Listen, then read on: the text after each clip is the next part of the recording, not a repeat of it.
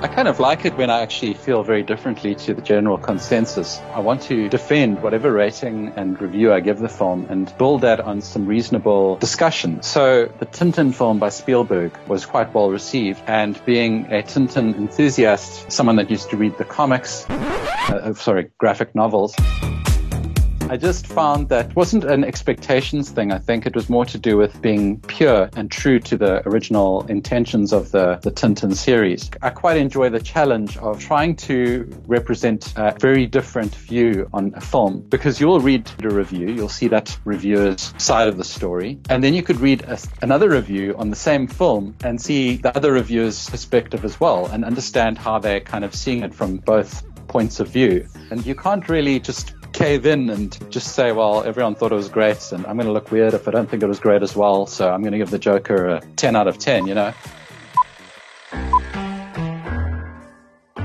I'm not on the level of an influencer like Barry Ronge was. These guys were the original influencers before the internet kind of took over everything. Their opinions carried weight, they had authority, they'd been doing it for a long time, and obviously had an audience of people. And while I didn't always agree with Barry Ronge's reviews, he still had a quality about him that made people trust what he had to say and enjoy what he had to say as well. When I'm reviewing, I actually review with the idea that I need to be able to defend this rating. I need to have a number of reasons to tell you why I think this thing was an excellent eight or a satisfactory six. So I'm not really feeling as though I'm beholden to an audience or a filmmaking studio. If it's a good film, then I'm going to talk about it. I like to think of myself as quite fair. Spling's opinions are so well valued that he's now begun to work with people who make films before they're released so that they get it right. I'm kind of that film critic that really actually wants people to succeed and I want people to make a better product going forward. And if I feel as though there's something in that film that could have been better, I almost want to draw their attention to that. And I think that's why directors really enjoy my reviews because they're not just slating them, they're kind of actually empowering them and offering them valuable feedback. And I actually had one director come to me saying, you know what, I would really prefer to have your review before the film's been released. That way I've still got a chance to actually fix some of the things that are wrong with it. So I've been doing that a little bit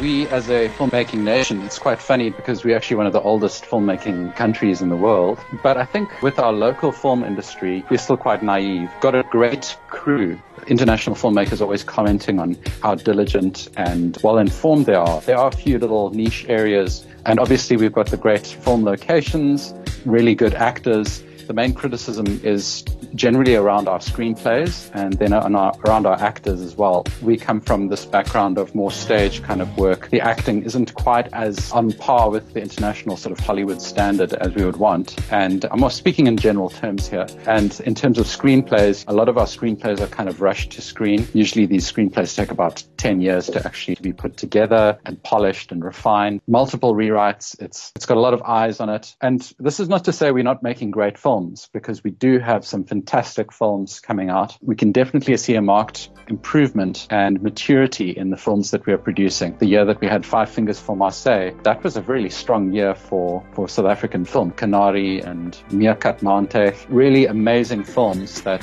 that came out of South Africa. And one interesting point to note is that female filmmakers, most specifically directors, are really kind of like a new wave or a, a, next generation that I think can really put South Africa on the map in terms of our filmmaking. Audiences probably just are feeling more safe Fast and the Furious and the superhero stuff, and everything's just so CGI heavy it's all about the escapism. It's not really as focused on the character and, and drama as it used to be, more about that blockbuster element. And that's kind of where we're lagging because we don't have the, the finances and the, the backing to really push to that next level. So I think it's a great idea to actually see a bad review and then go and see the film anyway, because that review really just kind of gives you an idea of where to set your expectations. And if you are expecting to see a bad movie, chances are you're actually going to probably enjoy it a lot more than if you were watching a movie that had been overhyped and then kind of just felt like a disappointment. Because, you know, if you're expecting the best movie you've ever seen and it isn't, you're just going to be disappointed. But if someone's told you that it's a terrible movie, you'll hate it, and you go in and you're like, that wasn't too bad, then that's kind of a positive experience.